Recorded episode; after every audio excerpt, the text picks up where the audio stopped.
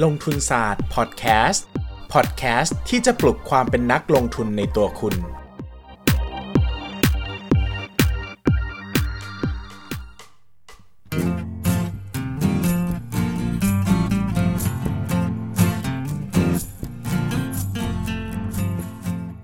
สวัสดีครับ ยินดีต้อนรับเข้าสู่รายการลงทุนศาสตร์พอดแคสต์รายการที่ชวนทุกคนมาเพิ่มเติมความรู้ ด้านการเงินและการลงทุนไปด้วยกันนะครับ วันนี้เป็นวันศุกร์สบายๆแบบนี้ลงทุนศาสตร์จะมาชวนทุกคนคุยในเรื่องที่พักผ่อนเบาสมอง แต่ได้ประโยชน์ข้อมูลสาระครบถ้วนเหมือนเดิมนะครับ วันนี้หัวข้อที่เราคุยกันคือโสดตลอดไปวางแผนอย่างไรดีนะครับ ถ้าหลายคนนะครับเห็นเทรนด์ของยุคสมัยนี้นะครับผมว่าการเป็นโสดในสมัยนี้ถือว่าเป็นเรื่องที่ค่อนข้างจะปกติมาก ๆนะครับ ในสมัยก่อนเนี่ยผมว่าด้วยขนบธรรมเนียมประเพณีหลาย ๆ อย่างนะครับ จะกรอบไว้นะครับ จะเชฟความคิดเราไว้ว่า การไม่แต่งงานเนี่ยหรือว่าการไม่มีคู่ การไม่มีชีวิตแต่งงานด้วยกันเนี่ยนะครับเราจะดูเหมือนเป็นคนที่ไม่ประสบความสำเร็จในชีวิตนะครับ เหมือนเป็นคนที่หนึ่งอะอาจจะไม่ถูกเลือกนะครับ แล้วก็ดูเป็นคนที่ว้าแหว่งนะครับ ไม่ได้สมบูรณ์ด้วยตัวเองนะครับ ซึ่ง อันนี้เป็นผมว่าเป็นมุมมองแนวคิดสมัยก่อนนะครับ เนื่องจากสมัยก่อนเนี่ยผมว่าถ้ามากลับมามองเรื่องประเพณีวัฒนธรรมเนี่ยชีวิตวิถีชีวิตเนี่ยการมีครอบครัวสำคัญมากนะครับ เพราะว่าประเทศไทยเนี่ยเริ่มต้นมาจากโครงสร้างประเทศแบบเกษตรกรรมนะครับ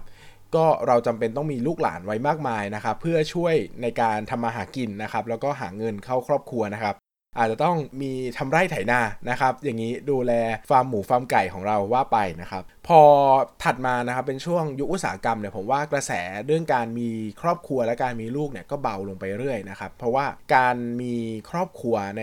ช่วงประมาณ Thailand 2.0 เนี่ยนะครับ หมายถึงว่าอาจจะต้องการต้องส่งตัวเองเข้าไปสู่ในยุคของแรงงานนะครับ อยู่ในลักษณะของการทำอุตสาหกรรมใด ๆ อุตสาหกรรมหนึ่งนะครับ แน่นอนว่าภาพ ของความอบอุ่นในครอบครัวเนี่ยการมีครอบครัวที่เป็นสุขเนี่ยผมว่าเบาลงไปเยอะนะครับ อมันเบาเนี่ยเราก็รู้สึกคนที่อยู่ในสังคมเองก็ไม่ได้รู้สึกกดดันว่าจะจำเป็นต้องสิ้นสุดชีวิตด้วยการมีคู่เท่านั้นนะครับ ยิ่งมาถึงปัจจุบันนะไทยแลนด์3.0 นะครับผมว่าภาพลักษณ์เนี้ยสำคัญมากเลยนะครับ เพราะว่าโครงสร้างเศรษฐกิจไทยเนี่ยเปลี่ยนไปเยอะนะครับ ปัจจุบันเราพึ่งพาการบริโภคภายในประเทศเยอะนะครับ เราพึ่งพาการจับจ่ายใช้สอยเยอะนะครับ ดังนั้นเนี่ยคนทำงานในปัจจุบันเนี่ยส่วนใหญ่อยู่ในภาคบริการเป็นหลักนะครับพออยู่ในภาคบริการเป็นหลักเนี่ย มันมีความเป็นตัวใครตัวมันมากขึ้นนะครับ คือเราไม่จำเป็นต้องมีครอบครัวไว้สร้างแรงงานในครอบครัว หรือว่าไม่จำเป็นจะต้องมีครอบครัวไว้ในการมีลูกเพื่อที่จะฟีดเข้าสู่ระบบอุตสาหกรรมใด ๆ นะครับ การทำอาชีพบริการเนี่ยมักจะเป็นอาชีพที่มีเงินเดือนเยอะนะครับ แล้วก็อยู่ได้ด้วยตนเองนะครับ อันนี้มุมมองของผมนะครับทั้งหมดที่พูดมา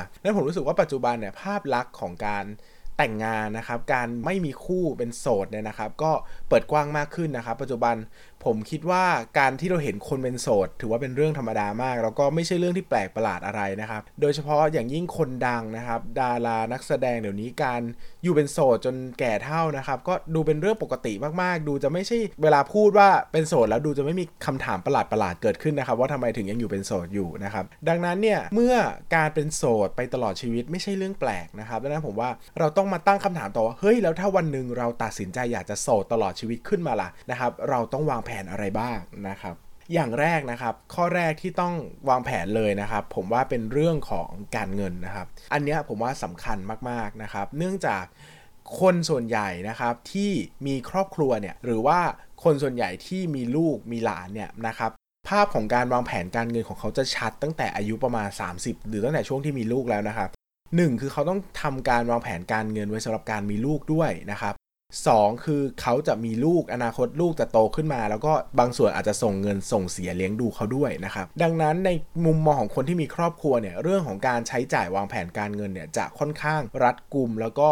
เป๊ะมากตั้งแต่ช่วงที่เริ่มมีลูกแล้ว เพราะว่าลูกเนี่ยเป็นภาระก้อนใหญ่นะครับต้องส่งเสียใช้เงินเป็นหลายล้านนะครับกว่าจะเลี้ยงลูกได้สักคนหนึ่งนะครับ ดังนั้นการบังคับเหมือนเป็นภาคบังคับในการวางแผนการเงินตั้งแต่ต้นๆอยู่แล้วนะครับ ต่างกับคนที่ไม่มีครอบครัวเนะคนไม่มีครอบครัวเนี่ยต้นทุนการใช้ชีวิตจะน้อยกว่ามากนะครับ การไม่มีครอบครัวเนี่ยการไม่มีลูกเนี่ยทำให้ประหยัดไปเยอะนะครับ ยกตัวอย่างไม่ต้องมีบ้านหลังโต ไม่ต้องมีรถคันใหญ่ ไม่ต้องส่งเสียการศึกษาลูกกินคนเดียวจ่ายคนเดียวแบบนี้นะครับดังนั้นเนี่ยตอนช่วงต้นอาจจะวุ่นวายนิดนึงนะครับแต่พอเริ่มต้นทำงานไปเรื่อย ๆ แล้วมีรายได้เยอะแล้วเนี่ยการเงินจะไม่ค่อยเป็นปัญหาสำหรับคนโสดเท่าไหร่นักนะครับถ้าไม่ใช่เป็นคนที่ใช้เงินสุรุ่ยสุร่ายจนเกินไป แต่ก็จะมีประเด็นอีกว่าบางทีการที่เป็นโสดของเราเนี่ยเราไม่จำเป็นต้องใช้เงินทุ่มเทลงทุนไปกับอะไรที่เป็นชิ้นเป็นอันมากนักนะครับเราอาจจะใช้เงินมากเกินไปกับเรื่องความสุขส่วนตัวของเราก็ได้ ซึ่งแน่นอนว่าไม่ใช่เรื่องผิดนะครับแต่ผมจะบอกว่าเราต้องมีการวางแผนด้วยนะครับสิ่งหนึ่งที่ผมอยากให้คนโสดทุกคนเริ่มต้นคิดเลยก็คือ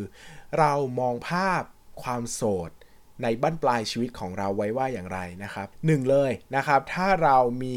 หลานนะครับหรือว่ามีคนรู้จักใกล้เคียงที่เราคิดว่าจะฝากผีฝากไข่อยู่อาศัยกับเขาได้นะครับแบบนี้เรื่องการวางแผนที่อยู่อาจจะไม่ใช่เรื่องใหญ่นะครับเน้นวางแผนรายได้ในช่วงเกษียณเป็นหลักนะครับแต่ถ้าเราเป็นโสดแบบเป็นโสดจริงๆอะเป็นลูกคนเดียวนะครับ แล้วก็พ่อแม่ก็น่าจะไปก่อนเราช่วงเกษียณก็น่าจะไม่อยู่แล้วนะครับ แบบนี้ต้องวางแผนเยอะหน่อยนะครับ ก็อาจจะต้องไปดู เดี๋ยวนี้มีอสังหาริมทรัพย์ เพื่อผู้สูงอายุแล้วนะครับ เป็นคอนโดมิเนียมหรือเป็นบ้านเดี่ยวสำหรับผู้สูงอายุอยู่เลยนะครับ แล้วก็อยู่ในโครงการที่จะมีพยาบาลคอยดูแล มีหมอคอยดูแลนะครับ เหมือนว่าเกิดอะไรขึ้นมาเนี่ยสามารถถึงมือแพทย์ได้อย่างรวดเร็วนะครับ แล้วก็มี environment ลักษณะสิ่งแวดล้อมที่เหมาะสมกับผู้สูงอายุนะครับ แบบนี้ก็เริ่มต้นค่าอสังหาริมทรัพย์เนี่ยสักประมาณ 3 ล้านบาท 2 ล้านถึง 3 ล้านบาท แปลว่าเราอาจจะต้องการเงินก้อนหนึ่งไว้ซื้อทรัพย์ที่เป็นเหมาะสำหรับเราในยามแก่ด้วยนะครับ แล้วอีกก้อนหนึ่งก็อาจจะต้องเก็บไว้เพื่อใช้จ่ายนะครับ พอถามว่าเก็บไว้เพื่อใช้จ่ายเนี่ยเราจะวางแผนยังไงดีนะครับการคำนวณเงินเพื่อใช้จ่ายในยามเกษียณเนี่ยทำได้หลายแบบนะครับ แต่แบบที่ผมแนะนำที่สุดก็คืออยากให้เราเริ่มต้นศึกษาหาข้อมูลในการลงทุนหน่อยนะครับ แล้วก็เราจะคำนวณประมาณได้ว่าในปีหนึ่งเนี่ยเราน่าจะได้เงินปันผลจากสินทรัพย์ที่มีความแน่นอนสูงเท่าไหร่นะครับ เช่นอาจจะลงทุนในกองทุนรวมอสังหาริมทรัพย์ กองทุนรวมตราสารหนี้ ตราสารหนี้แบบนี้ก็ได้นะครับ แล้วก็อาจจะได้รับเงินปันผลอยู่ที่ประมาณปีละ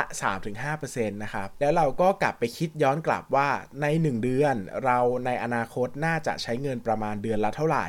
แล้วถ้าทั้งปีเนี่ยกระแสเงินสดก้อนนี้จะต้องเป็นเท่าไหร่นะครับ แล้วก็คิดได้ว่าสมมุติเราต้องการเงิน 1 ล้านบาท แต่เราหาผลตอบแทนได้ปีละ 5%แปลว่าเราจะต้องมีเงินก้อนเท่าไหร่นะครับ เช่นเราบอกเราอยากได้เงินเดือนละ 1 ล้านบาท ได้กระแสเงินสดปีละ 5%เราจะต้องมีเงินก้อนอยู่ที่ประมาณ 20 ล้าน แบบนี้เป็นต้นนะครับ ซึ่งเราจะสามารถคำนวณย้อนกลับได้ ทั้งหมดขึ้นอยู่กับลักษณะไลฟ์สไตล์ของเราเลยนะครับ หลายคนเริ่มคำนวณแล้วรู้สึกโอ้โหเงินมันเยอะจังเลยจะไปหาจากไหนนะครับ ก็อย่าลืมว่าจริงๆเนี่ยเราต้องไปหักสินทรัพย์ที่เรามีอยู่ด้วยนะครับ เช่นหลายคนมีบ้าน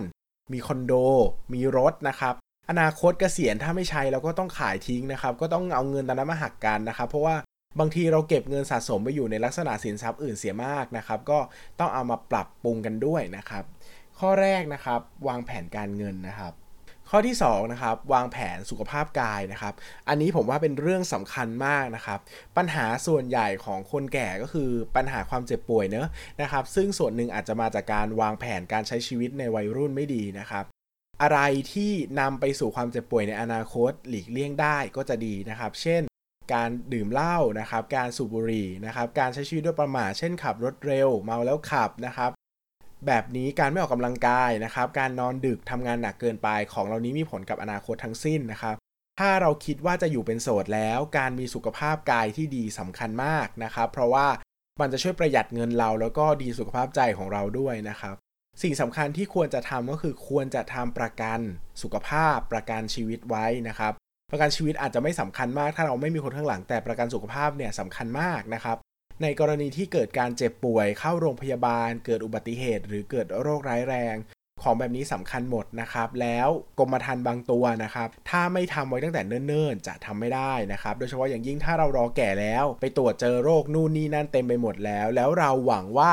เราจะกลับมาทำ ประกันชีวิตประกันอุบัติเหตุเนี่ยบางที่ไม่ให้ทำแล้วนะครับ เพราะว่าถือว่าป่วยไปแล้ว ดังนั้นเริ่มต้นทำเริ่มต้นวางแผนไว้ตั้งแต่เนิ่นๆนะครับการเงินส่วนหนึ่งไปเลยว่าเป็นค่ารักษาสุขภาพนะครับ ถึงแม้ว่าจะไม่ใช้ไม่ป่วยเข้าโรงพยาบาลก็ถือว่าเป็นการรักษาความเสี่ยงซื้อความเสี่ยงนะครับ บางทีการทำประกันเนี่ย ขาดทุนทุกปีเลยไม่เคยเข้าโรงพยาบาลนะครับปีที่ 11 เข้าโรงพยาบาลครั้งเดียวคืนทุนหมดเลยบางทีเข้าเป็นล้านนะครับประหยัดไปได้ทีละหลายแสน ผมว่ายังไงก็คุ้มนะครับก็ลองวางแผนที่เหมาะกับตัวเองดูนะครับสุดท้ายนะครับคือเรื่องของการวางแผนสุขภาพจิต หรือการวางแผนจิตใจนะครับผมว่าสิ่งนี้สำคัญมากนะครับผมไปอ่านงานวิจัยชิ้นหนึ่งนะครับที่เป็นงานวิจัยของ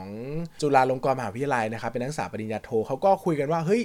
คนที่มีใช้ชีวิตโสดอย่างมีความสุขเนี่ย ต้องเป็นคนแบบไหนยังไงบ้างนะครับผมก็อ่านเพื่อ เออ เราแล้วถ้าเราโสดเนี่ยเราจะทำยังไงกับชีวิตดีนะครับก็บอกว่าคนที่โสดแล้วมีความสุขจริงๆเนี่ยก็คือคนที่เห็นคุณค่าของตัวเองจริง ๆนะครับ คือสามารถดำรงชีวิตอยู่ได้ด้วยความสุขของตัวเองนะครับฉะนั้นสิ่งสำคัญคือผมอยากให้ทุกคนมองหานะครับความฝันหรือว่าสิ่งที่ตัวเองอยากทำอยู่นะครับ แล้วก็มุ่งมั่นจดจ่อไปกับสิ่งที่สร้างความสุขให้เราแบบนั้นนะครับ เนื่องจากอะไรครับ เนื่องจาก ชีวิตคู่นะครับ การโสดไม่โสดเนี่ยผมว่าบางทีก็เป็นเรื่องที่ไม่ได้ควบคุมง่ายมากนักเนอะมันเป็นเรื่องของคนสองคนเราอาจจะอยากมีแฟนมากแต่มันไม่มีอะให้ทำยังไงใช่ไหมแต่ในเรื่องของ ชีวิตที่เป็นความฝัน จินตนาการสิ่งที่อยากทำมาตั้งแต่เด็กหลาย ๆ อย่าง ผมว่าของแบบนี้สามารถควบคุมแล้วก็จัดการให้เป็นความสุขของชีวิตได้ อาจจะนั่งกลับไปย้อนนึกว่าเฮ้ยจริง ๆ เราชอบทำอะไรแล้วเราหลงลืมไปหรือเปล่านะครับเราอาจจะชอบเขียนหนังสือ ชอบถ่ายรูป ชอบทำอาหาร อยากมีธุรกิจของตัวเองนะครับหรือว่าอยากจะ ถ่ายหนังสั้นอะไรอย่างเงี้ยนะครับหรือว่าชอบดูหนังแล้วทำอะไรก็ได้ที่เป็นความสุขของตัวเองนะครับคนที่มีความสุขแล้วก็ได้ทำความสุขที่เป็นความสุขของตัวเองจริงๆนะครับคนเหล่านี้มักจะมี เขาเรียกว่าเอนคือเอนโดฟินจะหลังนะครับ ก็คือเซโรโทนินจะหลังแล้วเราจะรู้สึกว่าเรามีคุณค่าในตัวเองจริงๆนะครับ ในระยะยาวแล้วคนที่มีแวลูหรือมีคุณค่าตัวเองให้ยึดติดอยู่นะครับ จะเราจะสามารถมีชีวิตโสดในระยะยาวได้มีความสุขนะครับ ซึ่งอาจจะเป็นอะไรก็ได้ที่เราชอบ เราอาจจะชอบทำงานก็ได้ ขอให้เราชอบมันจริง ๆ แล้วเราอยู่กับมันได้ ก็ยึดติดกับมันได้ หรือว่าจะเป็นเรื่องเงินเราชอบเก็บเงินก็สะสมเงินไปเรื่อยๆก็เป็นความสุขได้เหมือนกันนะครับ เป็นอะไรสักอย่างที่เราชอบแล้วก็อยู่กับมันได้จริง ๆ เราทำแล้วรู้สึกว่ามันเติมเต็มคุณค่า่าของเราในชีวิตเราเหลือเกินอะไรเงี้ยนะครับ ก็ทำนะครับ เพราะว่าสิ่งเหล่านี้แหละจะเยียวยาเราอยู่ แล้วก็จะทำให้เรามีสุขภาพจิต แล้วก็มีความสุขกับชีวิตโสดได้ในระยะยาวนะครับ สรุปอีกครั้งนะครับ ข้อที่ 1 คือการ เก็บและวางแผนการเงินนะครับ ข้อที่ 2 คือการดูแลและป้องกันความเสี่ยงเรื่องสุขภาพกาย ข้อที่ 3 คือการหาสิ่งที่ชอบและเสริมสร้างสุขภาพจิตนะครับ 3 ข้อนี้ผมว่าเป็นเสาหลักของการใช้ชีวิตโสดอย่างมีความสุขเลยนะครับ วางแผนให้ดี วางแผนให้เนี้ยบคิดก่อนว่าเราอยากจะมีชีวิตโสดแบบไหน เมื่อพร้อม ก็ออกไปใช้ชีวิตนะครับ ผมรู้สึกว่าการโสดเนี่ยให้เวลากับชีวิตมากนะครับ การไม่มีครอบครัว การไม่มีแฟนไม่มีลูกเนี่ย ส่วนหนึ่งเราอาจจะต้องแลกมาด้วยความเหงา หรือว่าความรู้สึกว่าไม่ ไม่ครบในบางเรื่องนะครับ แต่อีกแง่หนึ่งก็คืนเวลาให้กับชีวิตเยอะนะครับ เราอาจจะได้ไปทำอะไรตามที่ฝันได้ไปท่องเที่ยว ได้ไปใช้ชีวิตแบบที่ตนเองอยากใช้นะครับ ดังนั้นถ้าใครโสดแล้วไม่ว่าจะเป็นภาคบังคับ หรือภาคสมัครใจ ก็อย่าลืมไปใช้ชีวิตกันนะครับ อย่างน้อยก็มีเวลามากขึ้นแล้ว ก็อย่าลืมเอาเวลาที่มีไปทำอะไรแบบที่ชอบจริงๆนะครับวันหนึ่งเราอาจจะกลับมามีแฟนมีครอบครัวอย่างมีความสุขก็ได้ ไม่มีใครรู้หรอกว่าอนาคตเป็นแบบไหนนะครับแต่อย่างน้อยในช่วงเวลาที่เราโสด เราได้ใช้เวลาช่วงนั้นอย่างคุ้มค่าจริง ๆ ก็ถือว่าเป็นชีวิตโสดที่มีความสุขแล้วนะครับท้ายนี้ก็ชอบนะครับ ก็อย่าลืมกดไลค์ กดแชร์ หรือว่าคอมเมนต์เป็นกำลังใจไว้ให้กันนะครับสำหรับพอดแคสต์ episode นี้นะครับ อย่าลืมกดติดตาม ในในช่อง podcast player ที่คุณใช้นะครับ แล้วก็ครั้งหน้าลงทุนศาสตร์จะกลับมาพูดคุยกับกับคุณในประเด็นไหนอีกนะครับ ก็อย่าลืมติดตามกัน ใครสนใจอยากฟังประเด็นไหนสามารถ request ไว้ได้นะครับ จะช่องทางไหนก็ได้ที่พูดถึงพอดแคสต์ลงทุนศาสตร์นะครับ หรือจะติดแฮชแท็กลงทุนศาสตร์พอดแคสต์ใน ทวิตเตอร์ก็ได้นะครับ ผมจะได้กลับไปตามอ่าน feedback ที่ถูก แล้วก็จะได้เก็บข้อมูลความรู้ต่างๆ มาตอบได้ในพอดแคสต์กันนะครับสำหรับวันนี้ก็ขอบคุณทุกท่านมากจริง ๆนะครับ แล้วก็สำหรับใครที่เป็นโสดก็ขอให้มีชีวิตโสดแบบมีความสุขแล้วกันนะครับ ขอบคุณมากครับ